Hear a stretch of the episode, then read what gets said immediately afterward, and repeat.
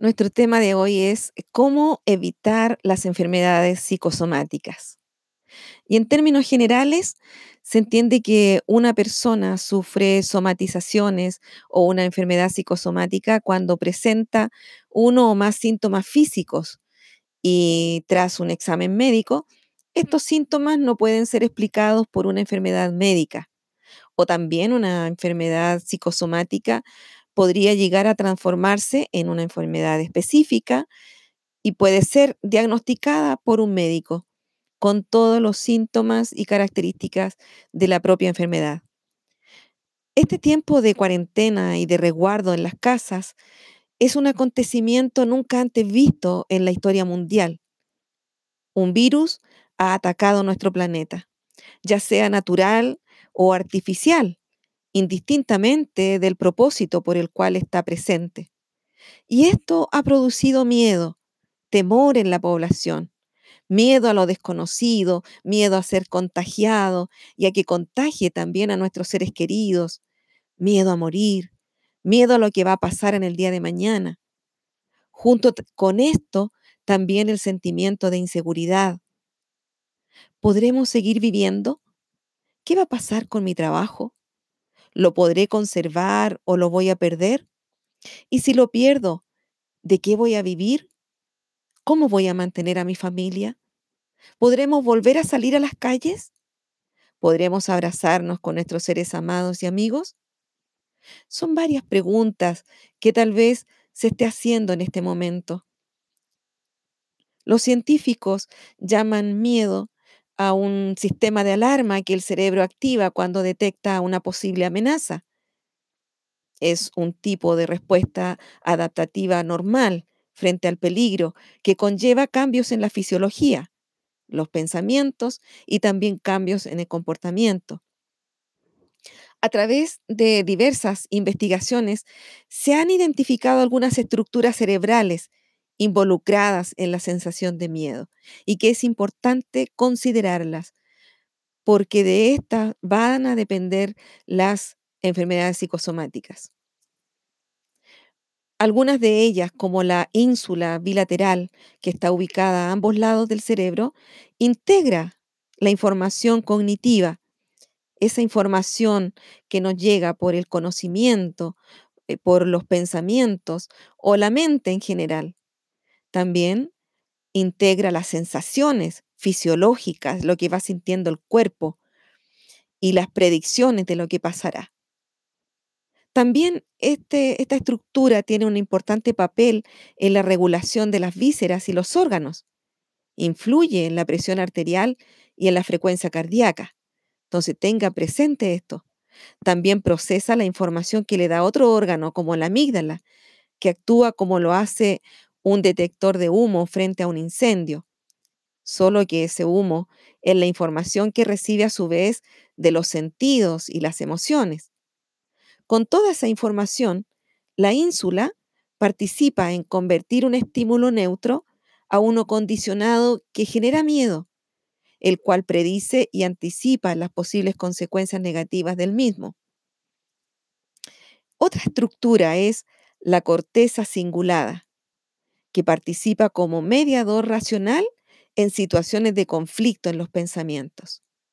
Si le damos mucha atención al conflicto, más miedo se tendrá, lo cual generará mayor o menor ansiedad. Y otra estructura es la corteza prefrontal, que participa en la regulación del miedo como salida de las respuestas fisiológicas que son procesadas en la ínsula al principio.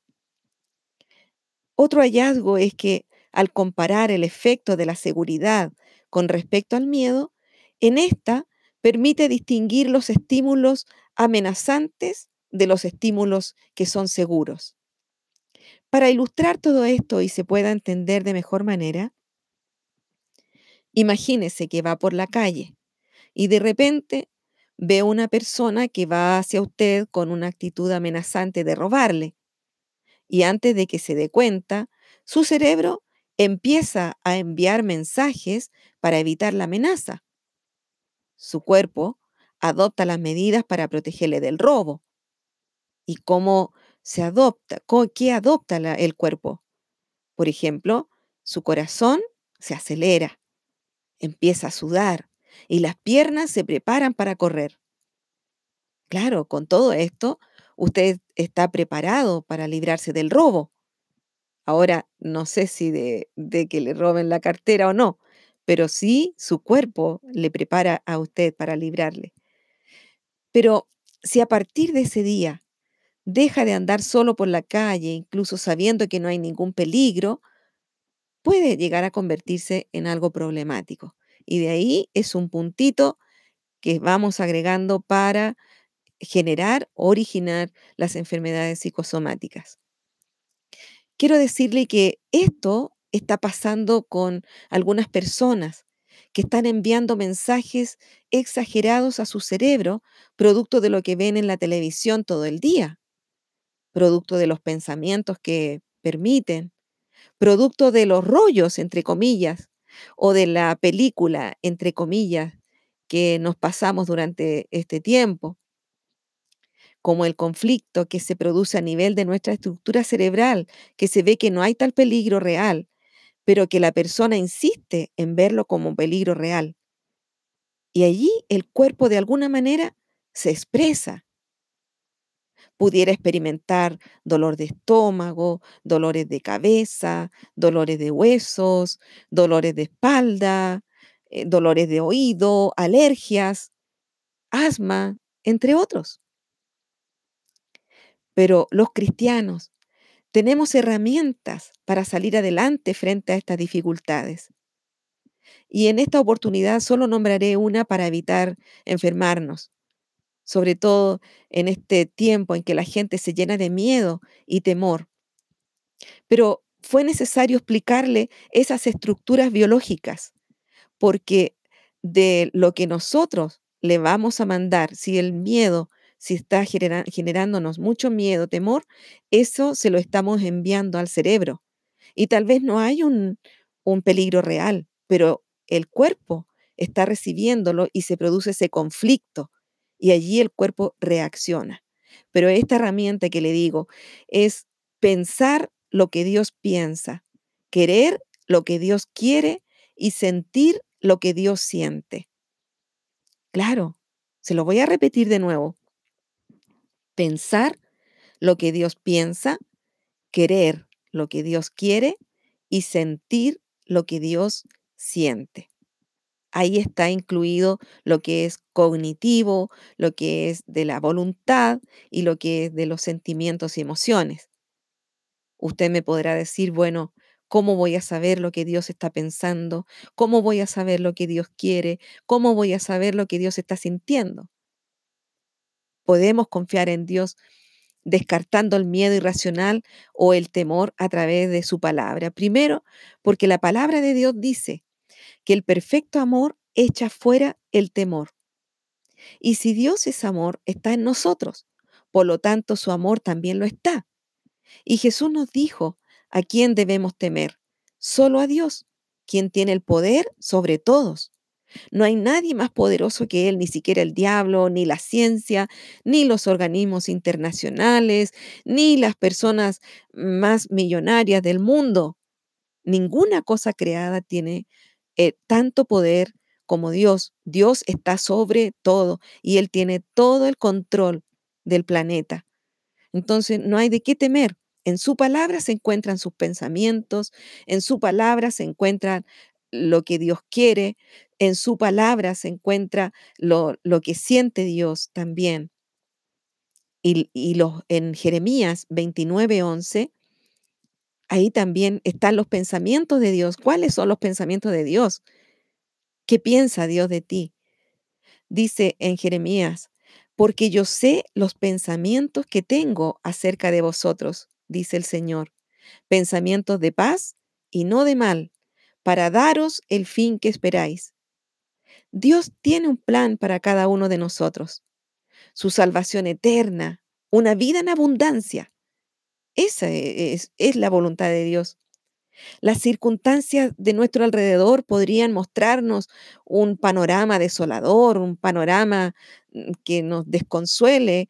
Sin embargo, Si nosotros pensamos lo que Dios piensa, queremos lo que Dios quiere, es decir, hacer su voluntad y sentir lo que Él siente, podemos llamar las cosas que no son como si fuesen. Y esto es a través de la fe. Jesús dijo, si tuvierais la fe como un grano de mostaza, que es una semillita muy pequeña, podrían decir a este monte que se arroje al mar y allí estaría, arrojarlo al mar.